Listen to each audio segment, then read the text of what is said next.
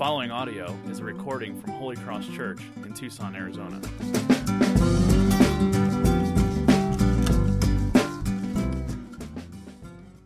Glad to be here. Um, you know, if you have your Bibles, you can turn to Proverbs chapter 18. Proverbs 18. Pete asked me to kind of share with you guys some, something that is uh, kind of personal to me and something that has, has affected me a lot. Um, and I knew pretty much right away that this was going to be something that I talk about as we talk together about the power of words, the power of our speech, what the Bible says calls your, our tongues, how we speak to one another. Right? This is something that affects every single person in this room. It doesn't matter, you know, if you are young, if you're 6 years old or if you're 60 years old. It doesn't matter if you are if you're single or if you're married. It doesn't matter if you are, you know, a soccer mom or a, or a starving artist. Everybody in this room needs to hear, including myself, and this is huge preaching to myself, the power of our words. Scripture talks about the power of our words so much. It's incredible, actually, the dramatic things that the Bible says about how we speak. And so this is very personal to me. Uh, the alternate title to today's message is uh, Confessions of a Former Word Jerk. Um, and my wife is here this morning, and uh, she can tell you that often it's not so former, right? Our words have so much power, and Scripture talks about it over and over and over again. And all of us, including myself, we, we derive so much identity by, by what we say and the things that we can say with our mouths and the things that people say about us. We derive so much identity from speech, right? And the Bible knows this, and it says some pretty crazy things. James chapter 3, verse 2 says this amazing thing. It says, uh, For we all stumble in many ways. So everybody in this room is a sinner, everybody stumbles in many ways. But if anyone does not stumble, does not stumble in what he says, he is a perfect person or a mature person or a complete person, able also to bridle his whole body. James says the key to you being a mature person, the key to you actually getting control of every area of your life is actually through your tongue, through what we say to one another. That's amazing. That's just one of the examples. I wish I had several sermons to go through all of what the Bible says, all of what the book of Proverbs, which we're going to be in this morning, says about how we use our tongues. In fact, in the book of Proverbs, it talks the most about this idea of wisdom. That's what the, the book of Proverbs is about. But apart from that word wisdom and that idea of wisdom, the number one thing that Proverbs talks about is how we speak to one another. So let's go there. Proverbs 18, verse 21, just one verse, a big one. it says this Death and life are in the power of the tongue, and those who love it will eat its fruits. Death and life are in the power of the tongue, and those who love it will eat its fruits. Let's go to God and pray together.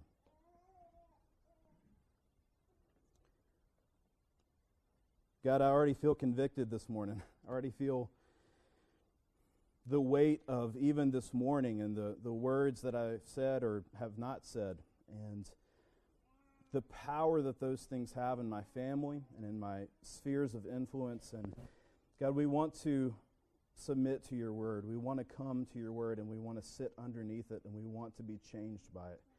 And so I pray that you would do a, a big work in our lives, even this morning, by the power of your word, which is given to us through Jesus Christ. And we, we want to honor him this morning. Would you help us? In his name, amen. So there, there are two types of people in the world. Um, there, there are people who talk on airplanes and people who don't. Am I right? I, mean, I can tell by the looks of you know recognition, you guys, you guys all fall in one of those categories. You're either one of those people that sits down and you make small talk, or you're one of those people that avoids it like no other. You know, and I had this experience. So I usually actually am pretty talkative on the airplane, um, usually, but I got on an airplane a few months ago and was going flying to Houston. And you know, there's always that question when you walk onto the airplane, it's like, will there be small talk? And, uh, and you, you walk down the aisle and you're trying to find your seat, and then you realize, of course, that you're in the in between seat, right? So you, you neither get the benefits of the aisle or the window. And so I, am looking, and there's my seat, and there's already two people there, so I got to get the person out of the, the aisle seat to sit down. And these people, they're, they're sending all the signals. There's going to be no talk, right? And some of you people are like this, right? So like suddenly you're very interested in what's going on outside. Oh, oh, look, this airplane has wings. You know, they're, they're loading our luggage in there. I mean, you know, you're looking out, you're sending the signal like, don't, don't talk to me. And uh, and the other person just was reading, you know, and had the book up near their face, and everybody's sending the signals. There's not going to be any small talk. So I'm comfortable with this. That's fine. I'm used to it. And, uh, and so when you're bored, you do the only thing you can do, which is turn to the in flight magazine. but you know things have gotten bad when you turn to the in flight magazine. Anyway, I'm flipping through this magazine and I stop on an article. There's an article in this magazine about how to have small talk. and so I'm sitting here, it's the most awkward thing in the world. I'm reading an article about how to have small talk while I'm sitting next to people who want none of it. You know, and so I just can't imagine if they overlooked and they saw it's like this guy really wants to talk to us. He's even reading an article about it.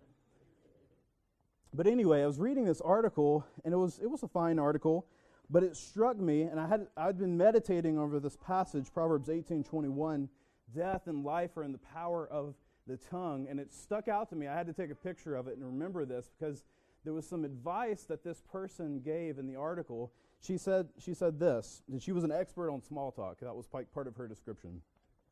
She said, There are a million opportunities for small talk, and we shouldn't treat each one as if it's a matter of life and death. We shouldn't treat each one as if it is a matter of life and death. Now, I get it. I get what she's trying to say. You know, she's trying to relieve pressure, and some of you, some of you are like, "That's that's a good thing. I need to be relieved of that pressure." That is, that's fine as far as it goes, but it struck me how opposite it is of what the Bible says about how we talk to one another. The Bible says death and life are in the power of the tongue in what we say to one another.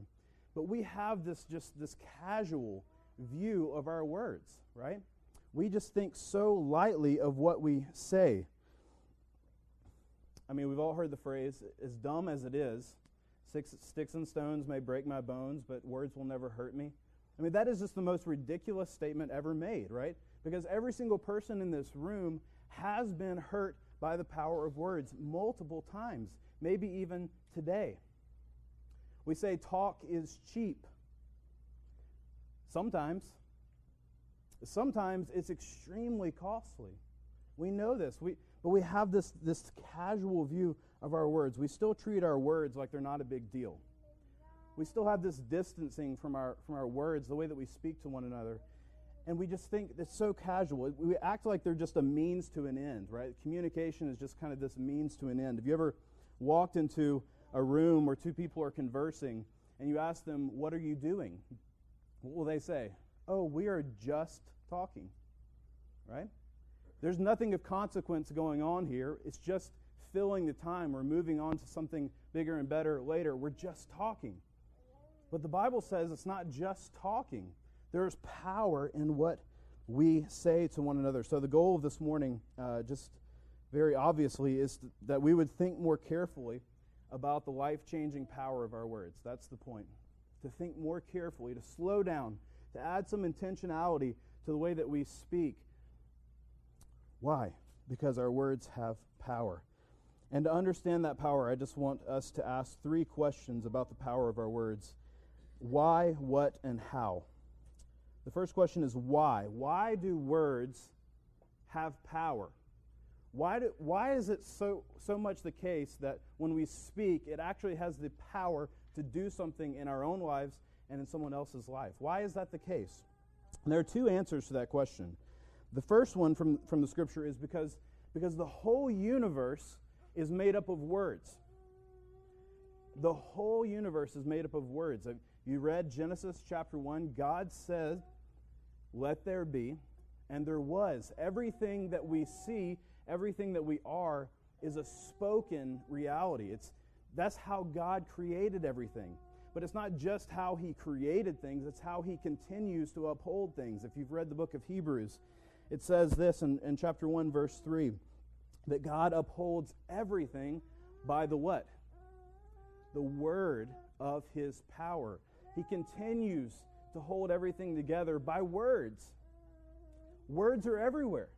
Words are what make up the world. Words are what God continues to do. St. Augustine, I don't even know if this is true or not, or if it's right, but it's really cool. He used that verse, Hebrews 1, chapter 3, uh, 1 3, to say that at every second, God recreates the world through words. Every, it's almost as if he's, he's creating over and over again. And everything that moves and goes into the right place, he recreates everything by the word of his power. Words, they're everywhere. If it helps, think of the Matrix, if you've seen this. Uh, you know, the, the Matrix is the computer world, right? There's the real world and there's the computer world. And the computer world is, is the Matrix, and it's got it's run by this computer code. And so you see that famous green and black screen where all these computer codes are going up and down. And those codes make up the fake world, right? In, in, a sense, it's like that. God is saying, but instead of a computer code, it's actually the Word of God. He, he, the whole world is made up of words. It's an amazing thing. And that's why they have power, because God has given us the authority to use words as well, in the same way that He uses them. So when we speak, we do something that's godlike, right? That's why it has power. That's the first answer, because the whole universe is made up of words. But the second answer is this, and it's more personal than just the whole world. It's this because words are intimately connected to our hearts. This is what Scripture says. There is a, a connection between what we say and what's going on in our hearts. And it works both ways. Actually, the way the scripture talks about it is that there's kind of a like a symbiotic relationship between our words and our heart. You guys, I'm going to take you back to sixth grade science class. Remember symbiosis, right? Two things that are that are mutually beneficial to, to one another. So the classic example are bees and flowers, right? Bees help flowers, flowers help bees. Uh, you know, because bees land on there and they get the pollen, and so they help pollinate the flowers but they get nectar from the flowers. And so there's this kind of relationship. Bees and flowers grow stronger or grow weaker together. And that's the way that the scripture talks about the way that we speak and the way that we are on the internal side of who we are. Jesus says in Luke chapter 6, he said, Out of the abundance of the heart, the mouth speaks. Out of the abundance of the heart, the mouth speaks. So, what's going on deep inside here is, is going to reflect in what we say out here. There's a relationship between the two. The heart feeds the mouth. But actually, this is lesser known uh, in Scripture. It, we also see that the mouth feeds the heart. Right? It says this in Proverbs 18, verse 20.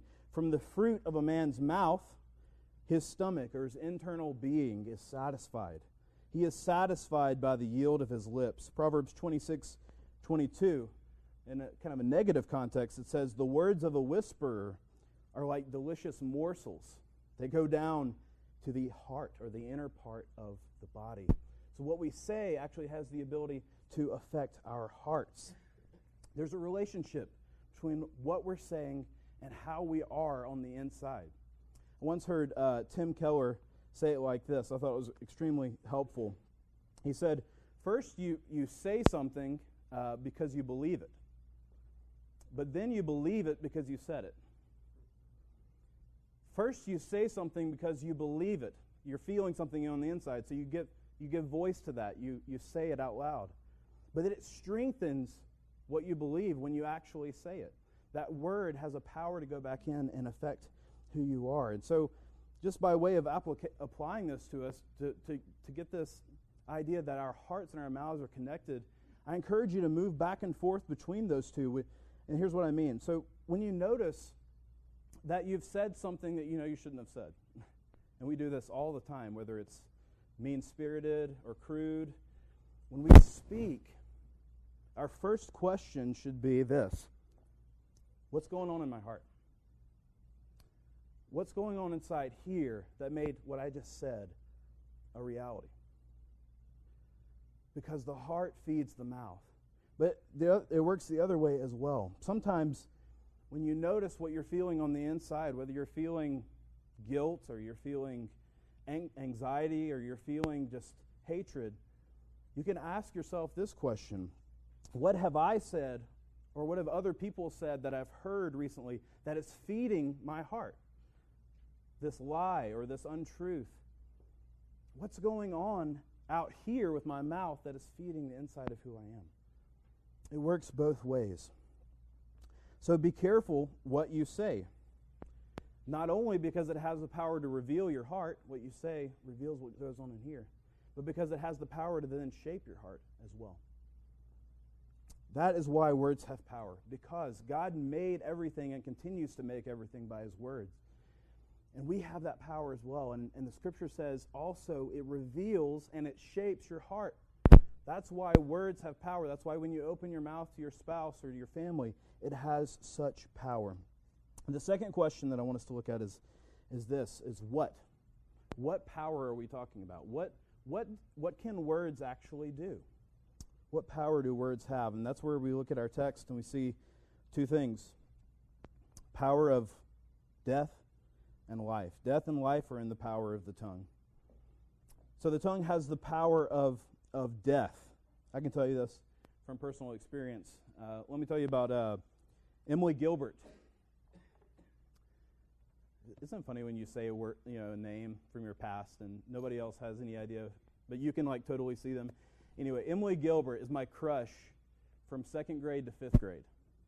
So three years of my life were given over to this girl who never really showed any interest in me. And so from second to fifth grade, I was in love with Emily Gilbert.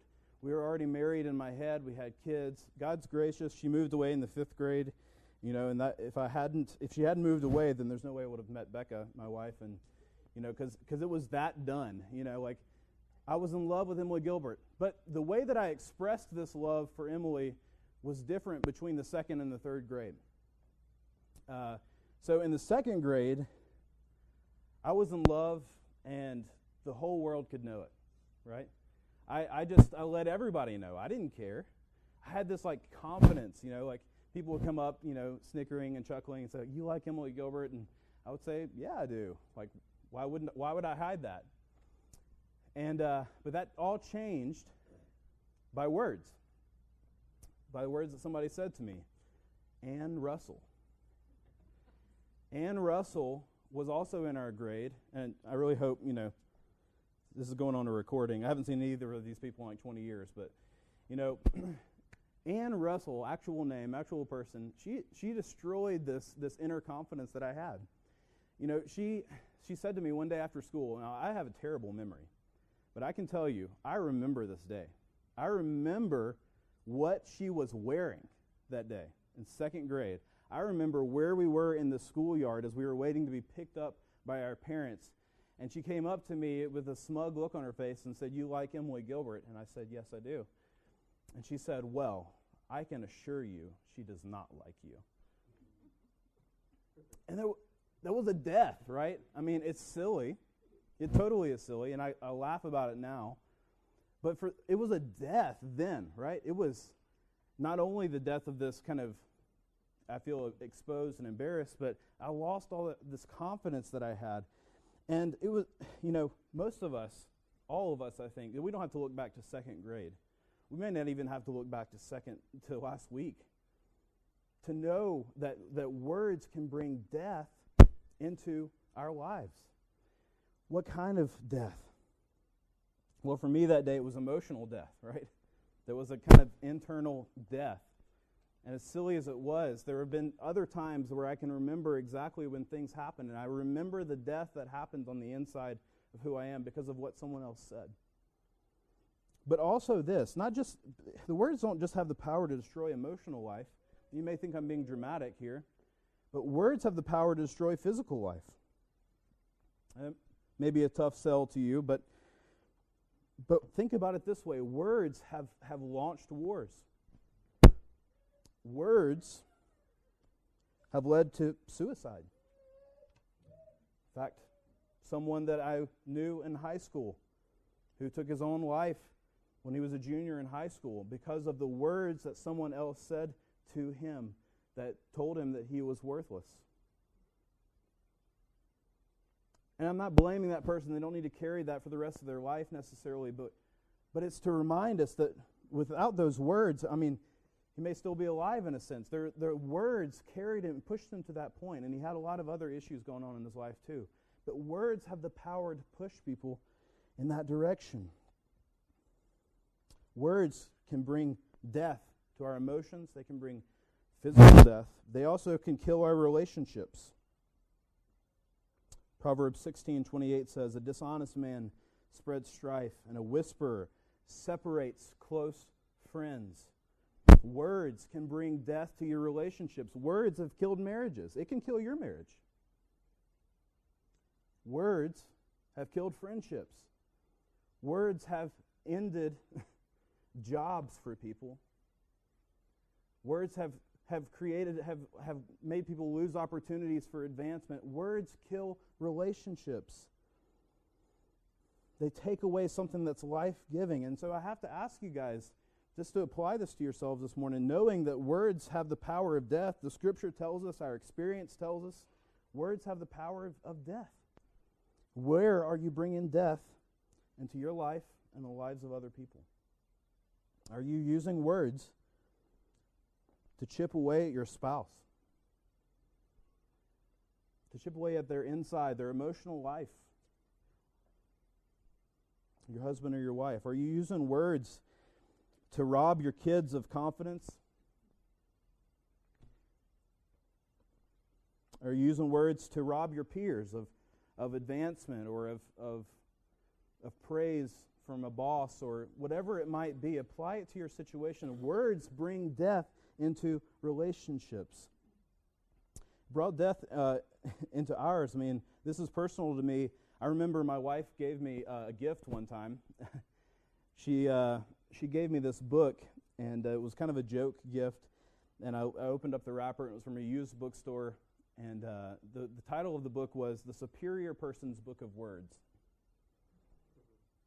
And it was, it was you know, ha ha funny. You know, it was funny, and I love it. I actually love that book. It's, I, I love looking at obscure words. If you know me at all, I'm, I'm a pun guy. You know, I'm, I'm a word guy.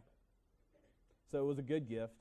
But it, made me think, and it, it slowed me down in a way. It started a change in my life as I realized that when she thinks about someone with a superiority complex with words, she thinks about me.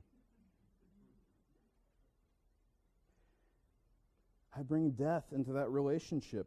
We have the power to bring death physical, emotional, relational death. And here's the thing you don't know how far that death is going to go.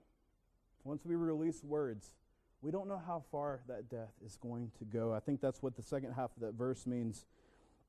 Death and life are in the power of the tongue, and those who love it will eat its fruits. Those who love it will eat its fruits. Kind of a hard verse to translate, but I, what I think it means is you reap what you sow in terms of your words. If you if you love to bring death with your words, you will see increasing death in your relationships. But if you bring life, that's the other side, and the, the glorious side. You will see life spring up through your words. Words bring life. Thank God for that. Words bring life. At that same time that I was in love with Emily Gilbert, around second grade, I remember another conversation, another power of words moment in my life as my dad took me every Sunday morning, we would go to this little Methodist church that was about 30 minutes away, the church he grew up in. This was kind of our time together on Sunday mornings at like 6 a.m. And we had these conversations, and I remember some great moments from it. But I remember this day, I remember where we were on the country road, I remember the surroundings, just like I remember Emily Gilbert or Ann Russell as she was telling me about Emily Gilbert. I remember this car ride because my dad said to me this. I remember the tone of his voice. He said, Your mother and I have been praying that you would be sensitive to God's call to ministry one day if He wants you in that. Now, there was no pressure there. I mean, he was also, he talked to me about business, and we, we talked about this kind of stuff all the time. There was no pressure there, but what he did is he created something in my life. He created a platform, a space that God actually used to call me. And to this day, when people ask me, why did you become a pastor? It's the first story I tell. Because He created life in me.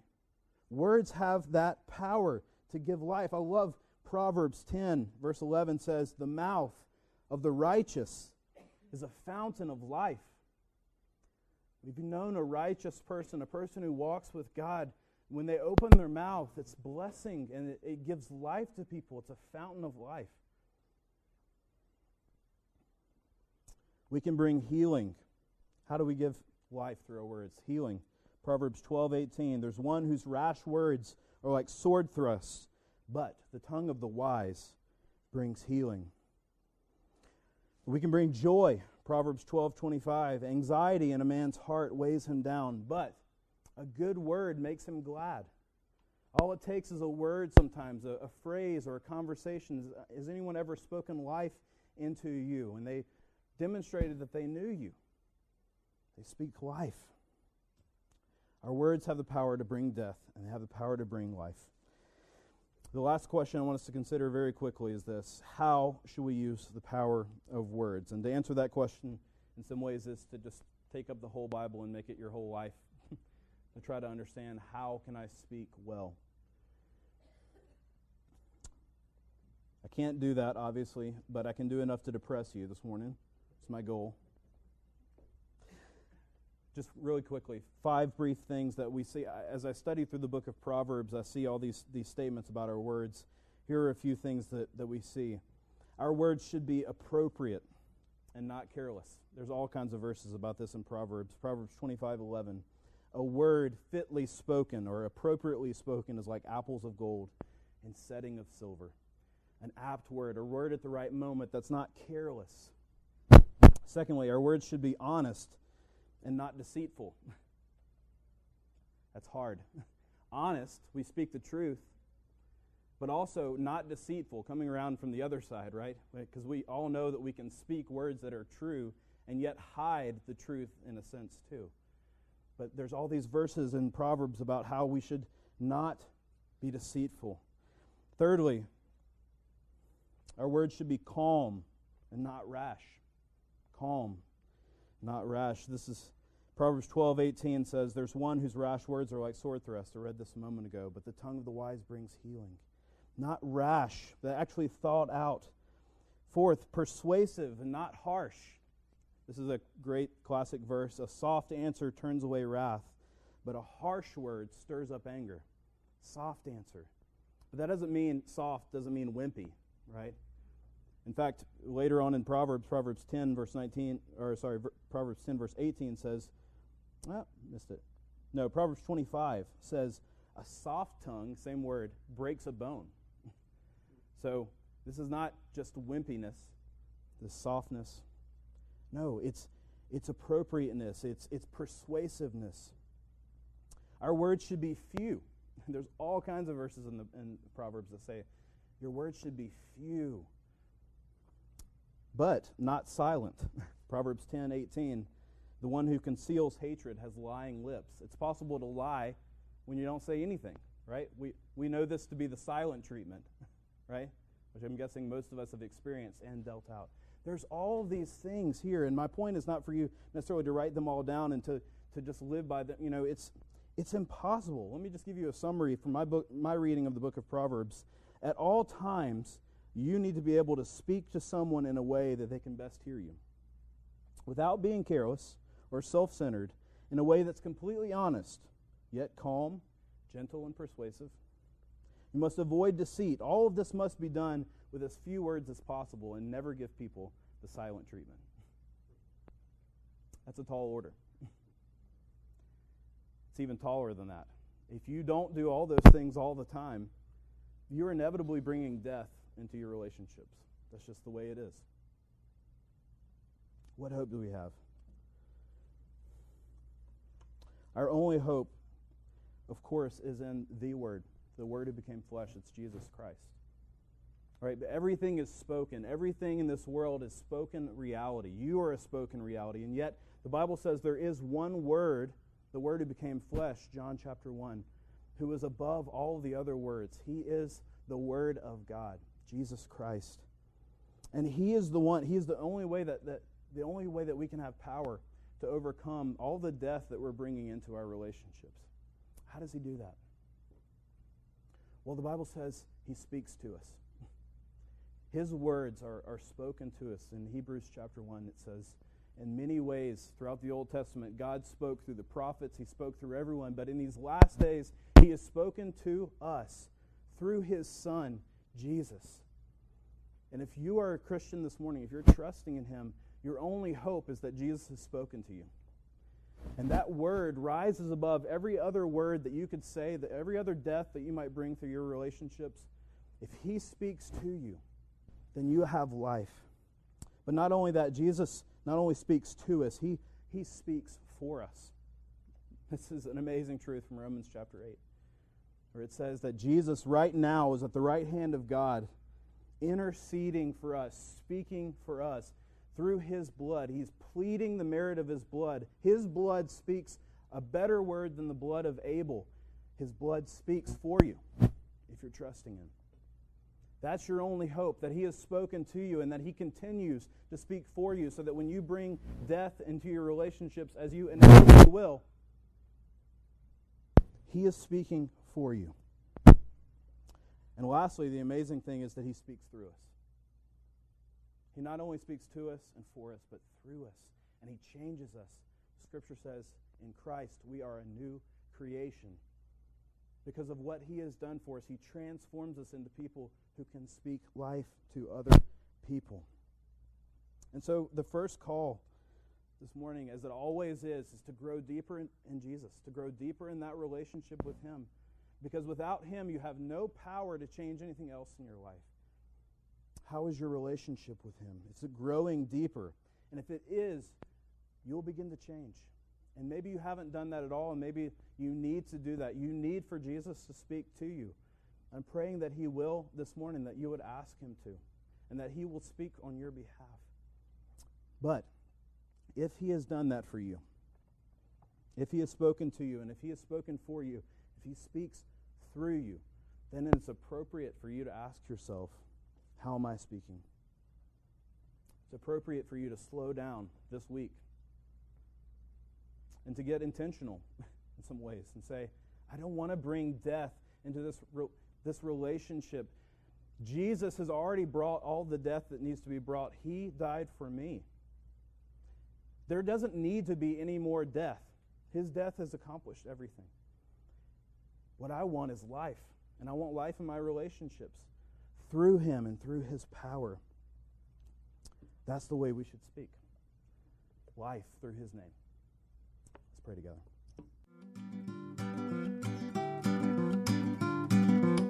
For more audio and information, please visit holycrosstucson.com.